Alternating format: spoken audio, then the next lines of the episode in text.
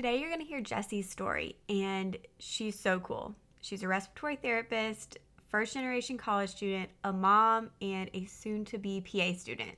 This is a really good one. Welcome to the Pre PA Club podcast.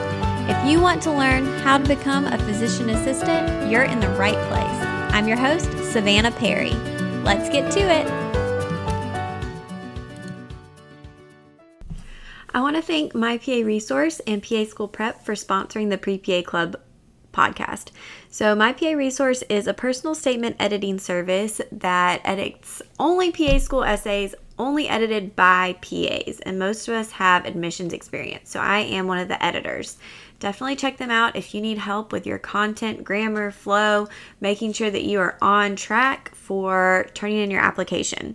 And you can use the code FUTUREPA for a discount on any of their service options. Hey guys, thanks for tuning into the podcast. I hope everyone is staying warm with the crazy weather we've been having. Um, but today's episode and interview, I think, is a really great one. Jessie reached out I'm so excited for you to hear from her. This is just one of those stories that, as a pre PA or PA school applicant, should give you hope because her her story is really cool. Her experience is great, and just kind of how she came to her decision to pursue the PA profession. And I really appreciate how she is honest about the doubts she had along the way, which I think most of us have. So I'm excited for you to hear from her. Unfortunately, for whatever reason, my video recording is nowhere to be found. So this one is podcast exclusive. But we did post a new YouTube video this week with the top three interview questions you need to know. So make sure to check that out on YouTube. If you look up the PA platform, it is on there. And I appreciate everyone listening to the podcast, subscribing on YouTube. Please, if there's ever a way we can do better or serve you better or answer questions for you, I am all ears and ready to listen. So, all right, we will get into our interview with Jessie. And the only thing I wanted to mention is coming up, be paying attention to social media. Our next um, webinar, which will be focused on CASPA will be on March 16th. Back in January, when we did the pre PA conference, we got a record amount of questions during Erin's CASPA presentation. So I know that y'all have lots of questions about how to make sure you're ready for that. Um, so I want to make sure that we are getting prepared ahead of time.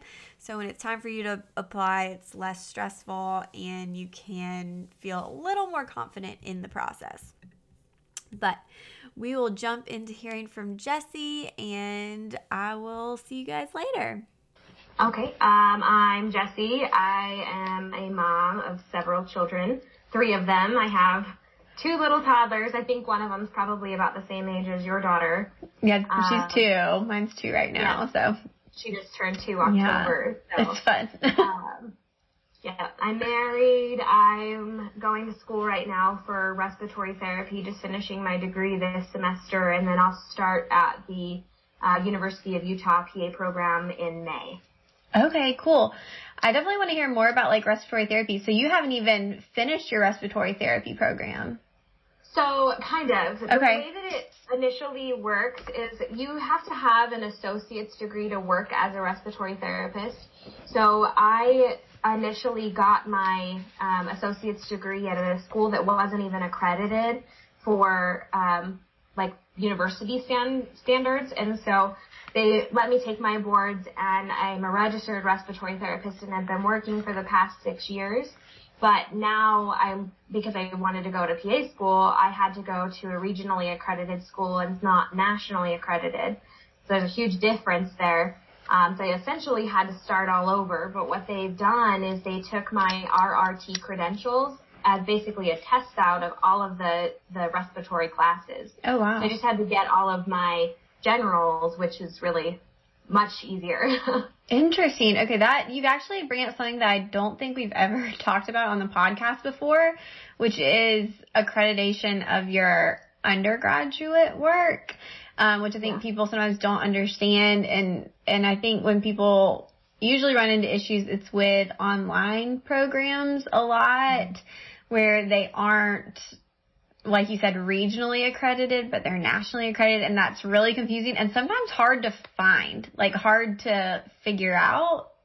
Yes, they it's definitely hard. The best thing that I can suggest is that everywhere that you go that you're going to school, they should have their accreditation listed on the website.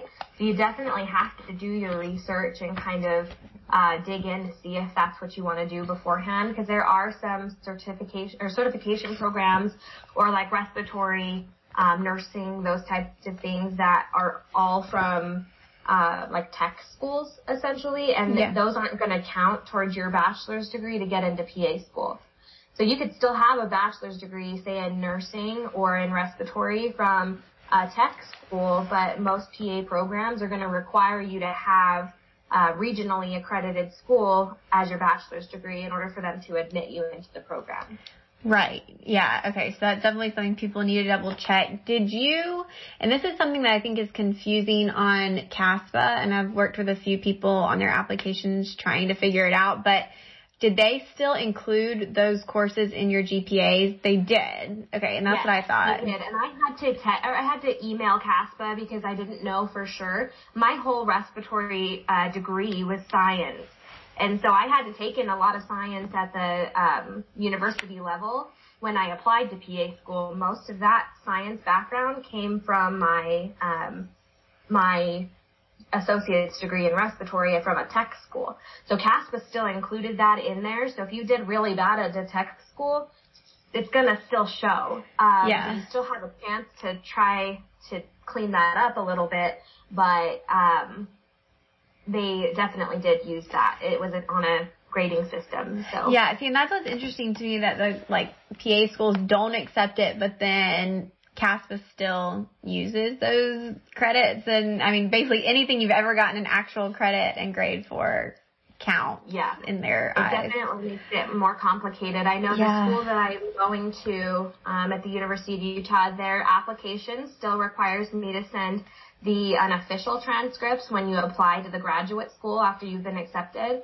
But then when I actually get accepted, they only want the official transcripts from the schools that were regionally accredited.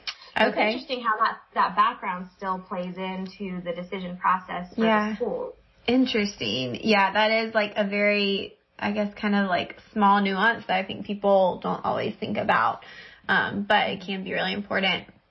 Um, to back up just a little bit, what kind of made you interested in medicine or respiratory therapy to begin with? How did you end up there?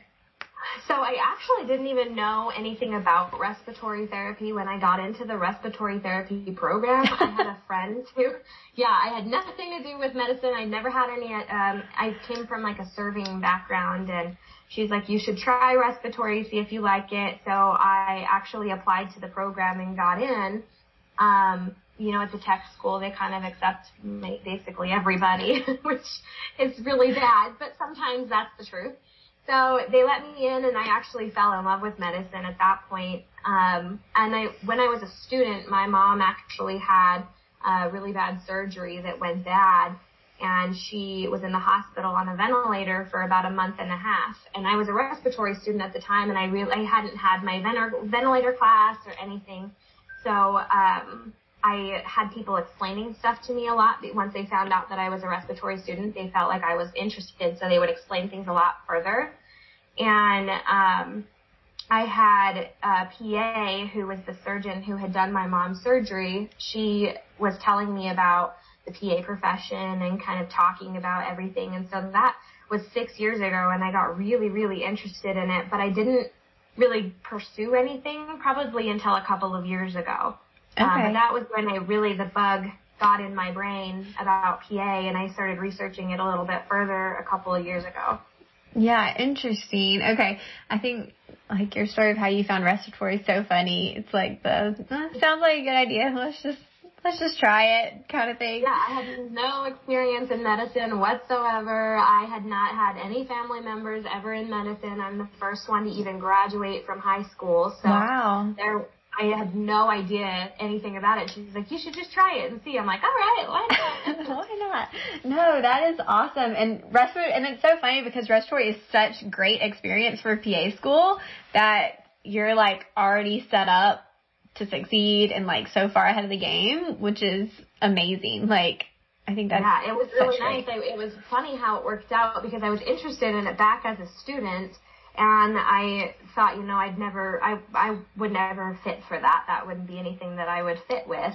So I just let it out of my brain. And then about four years into being a respiratory therapist, I'd worked with multiple PAs over various specialties. And I'm like, I'm, you know, this is actually something I really want to pursue yeah. and I'm interested in.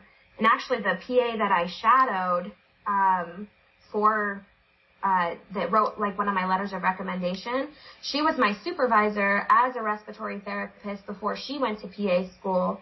Um, and so she let me shadow her because I was telling her how I was interested in it and yeah. I just fell in love and I couldn't stop. So that's awesome. So what made you feel like initially that you couldn't do it or that it maybe wasn't for you when you first had those kind of thoughts?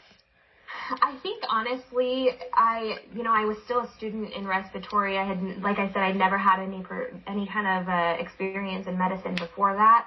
So I think that it was initially just really intimidating to me. And I know that a lot of people are in a similar situation with that. They just think that they're not smart enough or anything. And I come from a family, like I said, that I never None of my family has graduated from high school, gone to college, anything like that. So I was a first generation college student at that point. I'm like, there's no way I could ever be smart enough to be a PA, uh, let alone even do medicine. What am I doing here? So I was really overwhelmed and I saw how the respiratory therapists were taking care of my mom and um, they were way too smart and I'm like, I'm in school for this. Like if I can't even handle this, how can I handle something where I'm making the decisions? And uh, it ended up working out. And so here I am. Well, I'm glad you kind of push push beyond those limiting beliefs, which I think everyone has at some point during this process, just because it is so kind of grueling and rigorous. Even if you do have people to help you, or um, without kids, I mean, there's just it, it's hard no matter what. So um, I think it's really cool that you even like still pursued it and kind of stuck with that seed that was planted, even if it was a long time ago. Um, so in your respiratory therapy experience, like what does that job look like? Which I like again, I think respiratory therapy is great experience for PA school and I think it's underutilized by pre-PA students as like a degree and experience because it's to me way better than a bio degree where you can't really do anything with it. Um, so I what does that, yeah, what does that job look like? What does that training look like a little bit?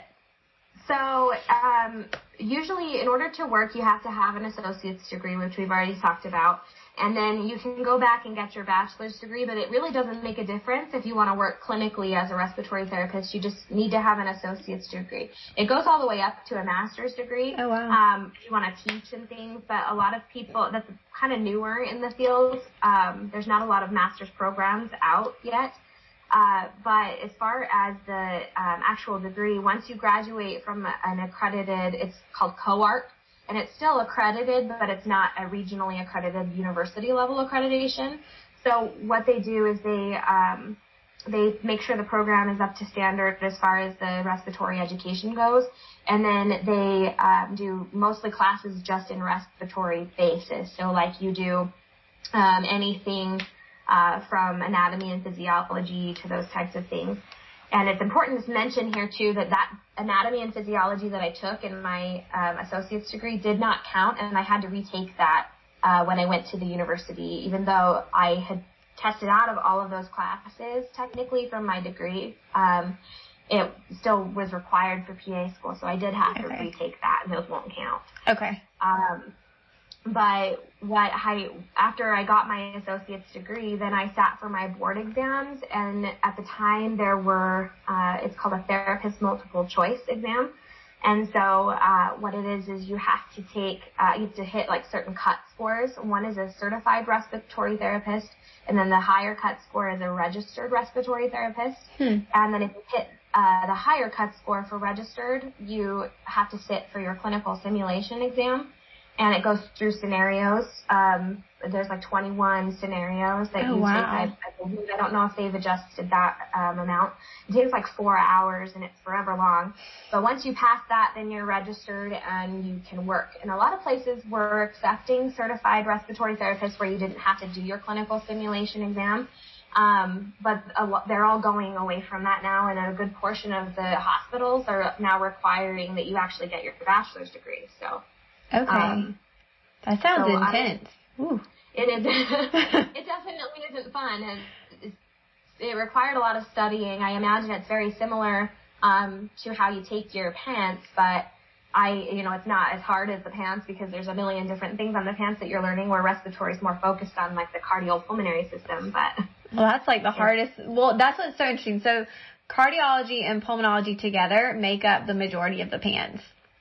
Which is um, what I'm banking on. yeah, so like you, that's what I say, like you are so set up to be successful, um, because that stuff to me was so hard to learn without any background, especially just on paper. And I think, you know, sometimes people ask about what to do electives in, and I kind of wish I did a cardiology elective just to try to solidify more of that knowledge and, and see it in clinical practice. Um, so yeah, you are set and like we didn't have to do any type, well, okay, so we didn't have to do simulation on PANCE, but like during PA school, you do a lot of of that kind of testing. Um, but it's not, I don't know, it's always a little more pressure in a standardized setting. Um, so it's not quite like that. But thankfully um, it was yeah. all electronic. It wasn't on it oh, was interesting. like on okay. the testing thing and they would pop up scenarios. Um like if you ever look on Instagram and you see people post questions, yeah. it was similar to that, but it would be like six questions in a row related to the same case. And then you would say like, what would you do next? What would you do next? Kind of a thing. So you're basically, uh, like a scenario would be someone's coming into the ER and they're short of breath and their history is this. What would you do? Kind of oh a my thing. gosh, so, yeah. Which we do often. Clinical. That's yeah. the scary part is that people think a lot of times that these emergency physicians or PAs or anybody are, are like calling the shots in the ER and they are. They definitely are, but when someone is short of breath, everyone is running around doing their own thing or like in a code, everyone is doing their own thing. And you want to think that it's this perfect little algorithm that you follow, but really you, like, we know we go straight to the head of the bed, we bag the patient, we're, we're the airway part of that, and then yeah. we set everything up for intubation, and we just sort of do that. Or if someone is so short of breath, like say from asthma, we just start a breathing treatment and then the physician will order it later because we just have, you have know. to have a little bit of autonomy in that way yeah. in order to take care of the patient because they're running around with like 15 other patients in the ER and they can't keep up with all of that. So we have to step in and do a lot of that. Yeah, I mean, and that's what, so like my husband works at a hospital, I work in a clinic setting, but like hearing him and all of my friends who work in hospitals, like how important, what an important part of the team respiratory therapy is, um, because you're so specialized and, um, and to be honest, like, yeah, sometimes they could do what you do, but they don't want to. Like, you're the expert and they want you to be the one to do it. Yeah. Um, especially in those like emergent settings, ICU settings, kids, um, and and that's that's the crazy stuff. I remember I had a C-section with my daughter. And I remember getting wheeled in, and and they had you know they always have it set up like just in case, and those teeny tiny little tubes they have for babies. That freaked so me out. oh yeah, like so that. Yeah, uh, I that my is. daughter put us Ooh. to the test. She decided she wanted to um, quote unquote code Oh, when she no. was born and they did chest compressions and everything and the respiratory therapist was actually somebody that I had previously worked with. I worked in the NICU for a long time and so I knew her well and she's like, we're doing this now, we're doing this now and I could follow along and that was Yeah. really helpful.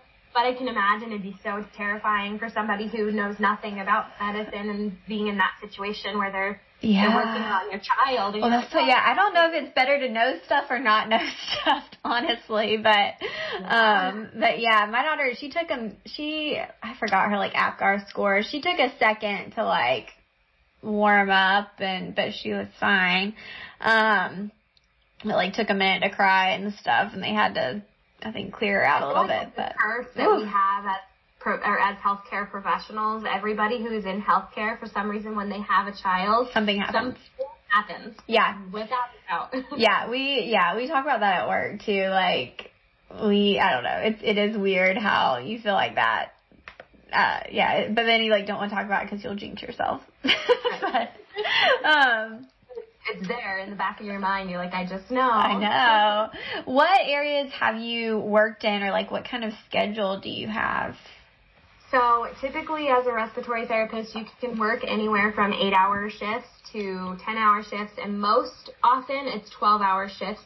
So we do three 12-hour shifts a week. Okay. Lately, it's been a lot more because oh yeah of COVID, but um, we've had a lot of uh, people working like five or six shifts a week at 12 hours a week, um, myself included. It's been crazy, but uh, that's the typical schedule. And then um, I've worked current, like I worked in the NICU for about a year and a half. And then most of my other experience has been a division between hospital and long term. Okay. And I did, I've, I feel like I've worked so many jobs, it's insane. But um, most of them are like simultaneous. So I'll be doing a long-term job, PRN, and then I'll do a hospital job where I'm full-time. Gotcha. Um, and kind of jump back and forth between the two. But nice. Um, yeah. Is there a lot of demand for RTs? Well, I guess there is right now, but in general, like, is that something where there's it's pretty easy to get a job? Yeah, I found that it's pretty easy afterward. There's a lot of people looking, and right now we're really short staffed, but we were before COVID hit anyway. Oh gosh. And so we've had a lot of travel people, and there's Okay. a lot of opportunity for those people who want to travel, Hmm. um, especially right now with everything going on. But even before then, people were making uh, like four thousand dollars a week traveling, Oh my which gosh. is insane. That is But insane. right now, I have a friend who actually just, he's a traveler that he's working with us now, and he just got back from New York when they had their whole situation happen. Yeah. And he said that he made a thousand dollars a day as a traveler, and he worked five to six shifts a week. So it, they need people bad. That's insane. right now, wow. I don't make anywhere near that. Yeah, when it was bad. What um so did were you taking care or have you been taking care of COVID patients? Yeah. every day, multiple times. We've got our ICU only has about 20 beds, and it's chock full, and Oh about gosh. half of them are um, COVID patients, Yeah. and probably about six of them are um, intubated and critical. And we're in the kind of weird spot in the valley where we have the University of Utah on one side of us. Um, so they get a lot of the major cases. Um, and then we have, uh, in Utah, we have a, uh, it's like a business called Intermountain Mhm. and they own most of the hospitals in Utah, uh, like the bigger name ones. So they're on the other side of us. So we're like this little tiny hospital sort of centered in the middle of them. So we're just getting all of their overflow. Gotcha. And we have a lot of that. We have a lot of like transient population that comes to us, a lot of drug overdoses and those types of things. And we're managing like the airway and the ventilator um, on those. We deal with anybody who's coming in with any kind of asthma problems, any difficulty breathing. We don't get a lot of kids because Primary Children's Hospital is connected to the University of Utah, and that everybody just goes there. Sure. Um, and so we we don't get kids very often. We do occasionally for like little things like a head laceration or something, but for the most part, they all go there unless it's really critical. Gotcha. Um, oh, well, But well, fingers crossed we're seeing the light at the end of the tunnel maybe on some of this. I don't know. Yes, we've all Um, gotten our vaccines now. They've come out. Yes, and, me uh, too. and hopefully that'll help. Hoping so. Um, okay, let's transition to talking about PA stuff. So you had to take some classes. You obviously were getting great patient care experience. Was there anything else application wise you were doing to prepare before you actually applied? Yeah, so it kind of all, it was weird for me. It sort of all worked out because I hadn't decided that I really wanted to be a PA until about two years ago. And at that time, I had, um, uh, when my daughter was born, I was actually in my first semester going back to school to become a PA. And I had to withdraw from the entire semester because she ended up in the NICU after she was born. And so my priority was obviously to take care of her. Yeah. So I withdrew from that. And so that was a huge red flag, I think, on my application that they were like, hey, what's going on here? But I addressed that in my personal statement, just saying, you know, Okay. I've had this happen and it didn't stop me and I was still persevering. And I think if you mention something bad, just, you know, do it quick and move on. Yep. And I think that helped. But I had the following semester when I, I still continued, I actually decided to do something really stupid. Oh no. Please don't do this. I took four science prerequisites in one semester. Um, and you were working? And I was working full time and I have three kids. Oh my And it was gosh. Terrible idea. Don't No, do it. no. I ended that semester with all B's and That's still impressive. But I'm, well, I really wanted to apply to the University of Utah, and they only require four prerequisites. mhm. Uh, five that they have like a chemistry course, anatomy, physiology, and then some kind of biology. So I was like, well, I'm just gonna take them all at the same time, get it out of the way, and that was really a terrible mistake. I should have spread it out a little bit more, but it worked out, and I, you know, I applied, and I didn't think I had a chance, and I'm like, I'm gonna have to get more hours and more. Like my, I had my hours were great, but I had I'm gonna have to get more prerequisites and stuff for to get into any kind of program. And to my surprise, they offered me an interview, and I was like, I am not qualified for this. What? and I had I have all the science background from my respiratory degree, which I did well in, but I didn't do well in the rest of my degree. I ended with like a 3.3 GPA Okay. total, and my science was lower than that. On CASPA? Yes. Okay. on CAS. And I thought it was going to be better because I had my, I had like a 3.9 in my other associate's degree. But CASPA sort of um, averaged things out, Mhm. and it was a lot lower than I anticipated, which was Yeah. fine. It was still above the minimums. Um, but then they, uh, sorry, my daughter's just walking in. Oh. uh, so yeah, they said that basically um, what they liked about my application was like my respiratory experience, and they, Yeah. they asked about. Oh. We can break if you need to go. Handle it. Mine, mine's sleeping, I think. She should be. Perfect. Well, there, it doesn't matter. She's coloring on the wall. exactly. Yes. There's no telling. Quiet, it's never a good thing. Yes. But yes, anyways, um, what happened was uh, they said that they liked my uh, experience as a respiratory therapist, and that stood out a lot. Yeah. Even though my GPA wasn't really fantastic, and my um, classes weren't, I didn't have a ton of prerequisites. So I just did the minimum of what they needed as far as the academic portion goes. And I feel like if you meet the minimum, go ahead and apply because if not, then you never know. And I would have had to wait an entire year to go when I would, like I got an early acceptance.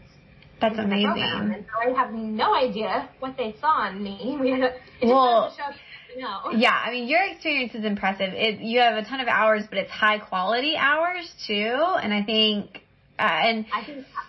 Yeah, and like people get into the debate of like what's more important, patient care hours or GPA, and there are some schools that have a strong preference, but usually schools want a mix. And like obviously from your experience and seeing the classes you took all at the same time and what you've been able to juggle, they can tell that you're going to be a great PA student. And so like that, like I, I think that speaks for itself. Um, but I'm completely with you. If you meet the minimums, go ahead and apply just cause you never know. Was that the only school you applied to? I applied to two, and Okay. I had a, a big problem. I actually posted this on the um, the pre PA club Yeah. on Facebook anybody else had an issue. But I applied to Stanford as well, just randomly because I'm like, why not? It's Stanford. um, and they immediately rejected my application, and they said that they were missing half of it. And so that part was weird that, um, and so I contacted them and I contacted CASPA and CASPA was like, sure enough, half of your application's missing. they're like, we're happy to resend it. And I'm like, well, I already got accepted to the U, so there's no point. that was my top choice. So. Oh um, wow, how weird. Yeah, so I don't know, and I guess no one else has had this issue that I've talked to, and they said nobody else has been dealing with it. But I I submitted my applications in a different state, and the internet was not great. So I'm wondering if that had something to do with that. Who, Who even knows? knows? But and hey, it was meant to be, and you're good. so, yeah. Program's kind of one program, a little bit of both. yeah, no, that like that's amazing. Um, I like I I think that's awesome. Are you gonna have to move for school or are you good? Nope, I live no. five minutes from this. That is so, so perfect. Like yeah, it's gonna be literally I, I only applied to the one school because, like I said, I didn't have any prerequisites. I didn't have that many, and I thought yeah. I was gonna have to go for a whole other year to get more prerequisites post-bacc. and I didn't end up needing to because awesome. I met the minimums for the school that I was applying to, and I actually took the GRE and I did really bad. Oh no! Uh, on the GRE, so I was going to apply to a couple more programs that I met the minimums for, but I didn't because they required the GRE and there was a minimum, and I blew that out of the water and didn't even make anywhere near that. That's a good indication that GRE is not everything. oh no, definitely not. Um, I had a question. Oh gosh. So Jerry, and you had tons of experience. Um, oh, did you apply early? When did you submit? That was my question. So I submitted two days before the deadline. Oh wow! Um, did they do rolling or no? 1st. Yeah, they had on August first. I submitted at the end of July. And um, that's another reason I didn't have any idea that I was even going to get in because I'm like, oh, I'm, I'm applying so late. But they don't have rolling admission. Okay. And they do everything with the application at the same time. Gotcha. So I feel like that helped, but I would recommend applying as early as possible because that gives them a lot more time to review your application. Um, where uh, mine was just like thrown in their face, and thankfully they snatched snatched it up and decided to go with me. I feel like I I really feel like, and I hope that you're like I think your stories can be so inspirational to people who feel like because because the questions and you see it if you're in the Facebook group, you know, is is this too late to apply or can I get in with this X Y Z, and there's just never like a black and white answer to those questions because there are people who get in right when you apply at the deadline. Or there are people who get in with a lower GPA or applying to one or two schools. Um, or they get off the wait list. I saw a post like two days ago where a girl got off the wait list and to start tomorrow. She was like, I start tomorrow. And I was like, I'm stressed out for you, but so excited. But like, that's crazy. Um, especially right now, I'm starting in May and there's already so much for me to do to get prepared yeah. that I feel like if I started tomorrow, I would probably cry. But I would yeah. do it. But I would cry. right. And that would be completely valid. Like, I think if you get through PA school without crying, you're like a different breed of person, honestly. Like, yeah, you are super super woman if you can go through PA school and not cry. Um, but what what tips as a parent do you have for people who are trying to either balance kind of like pre PA, getting ready to apply, and like being a student and working full time and being a mom or dad or parent? Like what what have you found like works for you or didn't work for you and your family? And every family is different but like how how do you kind of handle that so i'm lucky because i have my husband and he's um, been so good about everything but the people who don't i would recommend take it slow uh, don't just try to rush into it. It's not going to be something that you can just do overnight and assume that you're going to be a PA tomorrow kind of a thing. It's, you know, Rome wasn't built in a day and it's just that you, you have to try to take it slow and, and process each step of the way. Don't take four classes in one semester that are prerequisites. That's Don't a lot. Do that. Listen to my advice, please, please. um, but the, uh, the best thing in my advice is just to take, you know, take it slow, take one thing at a time, um, and then just don't try to plan too much. I found that if you plan too many things, other than like major exams and stuff like that, then you end up getting bogged down and overwhelmed. And I, you know, I have a messy house all the time and I've made my priority school. And so when people come to my house, I'm like, sorry. it's not insane, but uh, it's something that, you know, days off I'll work on my house. But when I'm working, I just, uh, downtime, I'm studying constantly at Yeah. work. And uh, everybody that is there pretty much understands because most people are in school for something or they've been through medical school of some kind. Um, and so most everybody understands. And I think that as long as you just focus on the end goal and try to keep your mind positive, then I think that'll really help. Yeah, that's great advice. Okay. Do you know what area you want to end up working in? I have no idea. I have I've kept my options open and I've told that it's probably a good idea to just let the rotations decide. Yeah. Uh, because I a lot of people expect me to end in something like pulmonology or critical care of some kind. And I've done that for so long, I kind of want to get away from that. I'd love to do something in just like family practice or a chill clinical job that's Yeah. not running around chasing after people that are trying to die on my shift every five minutes. Um, I feel like that would be a nice change of pace. But Yeah. again, I could fall in love with it as a critical care PA on the other side of things. So who knows? And I'm just going to let my rotations help me decide that. That's awesome. Well, um, I'll, it's, it's crazy. It'll fly by. Like, it'll go by so quick and then you'll be making that decision. So, I'm um, excited. yeah. Where can everybody kind of like find you or contact you or if they have any questions? So I'm on Facebook. You can just search my name, Jessie Gavin. And you're in the group there. on there? Yeah, I'm in the okay, cool. on, That's on probably PTA easy. Club. And then I have an Instagram. I'm not the most active on it, um, but I'm trying to be, and I'm trying to post, post more stuff like PA and pre-PA related, um, so I can help people a little bit with that. So it's uh, it's Jessie's Anatomy. I stole it from someone else, but I thought it was really good. So That's good. I, it's there, but it's J E S S I E S Anatomy. Awesome. Okay, well, we'll make sure everybody knows where to find you when they have all the questions. But thank you so much for sharing your story. Thank you for having me. You've been awesome.